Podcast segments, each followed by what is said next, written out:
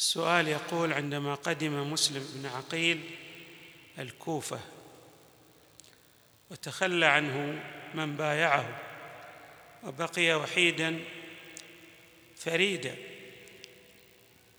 أين الموالون لأهل البيت كحبيب بن مظاهر ومسلم بن عوسجة والبقية من ال... وهم كثر في الكوفة؟ هؤلاء لا نسمع لهم صوتا. طبعا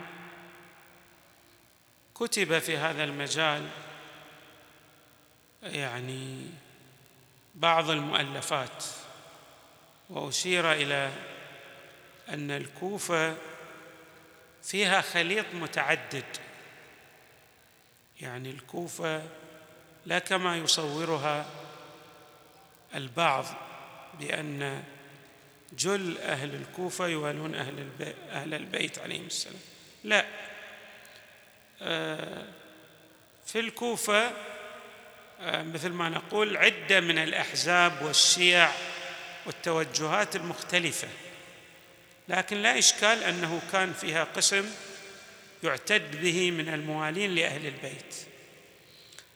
غير أنه لما جاء ابن زياد إلى الكوفة آه، مورس قبل الحرب مع مسلم. مورس دور كبير من الإرهاب والاضطهاد. يعني كثير من الموالين لأهل البيت اعتقلوا وأودعوا في السجن. ومنهم مثلا المختار بن أبي عبيدة. هذا أودع في السجن. وطبعا لم يقتل السبب لأنه كان متزوج بنت والي الكوفة اللي قبل ابن زياد.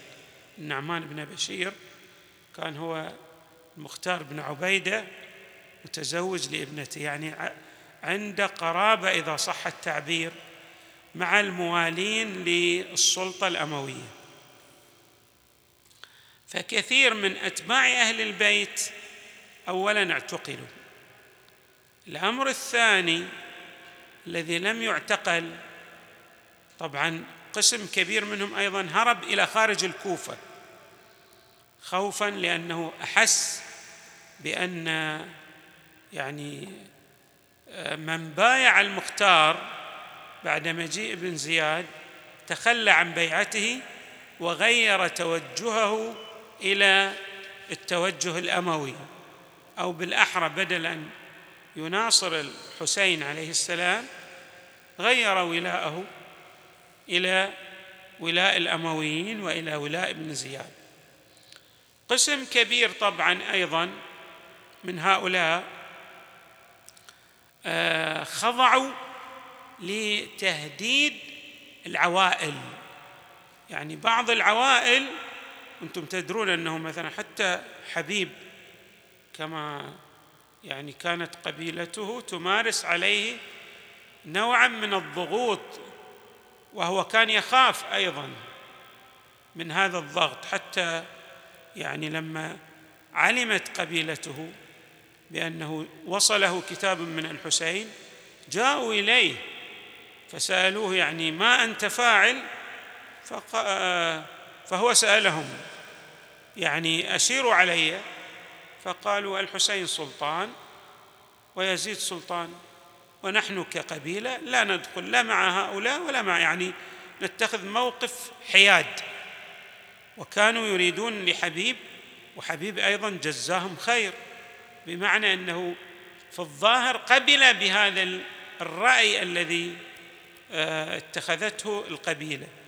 بعض الموالين لأهل البيت اضطر أن يستجيب ل يعني الضغوط القبلية إذا صح التعبير. فهناك أدوار ولعل يعني بعض هذه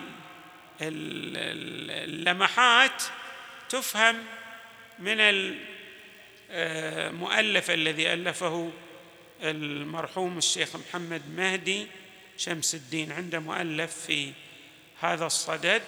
أشار فيه إلى حيثيات جميلة يعني يتبين آه، فيها كيف أن الكثير من الذين كانوا يناصرون أهل البيت يعني بعض منهم فر خارج الكوفة خوفا على نفسه وكثير منهم أودع في السجن والبعض أيضا تعرض إلى الضغط القبلي.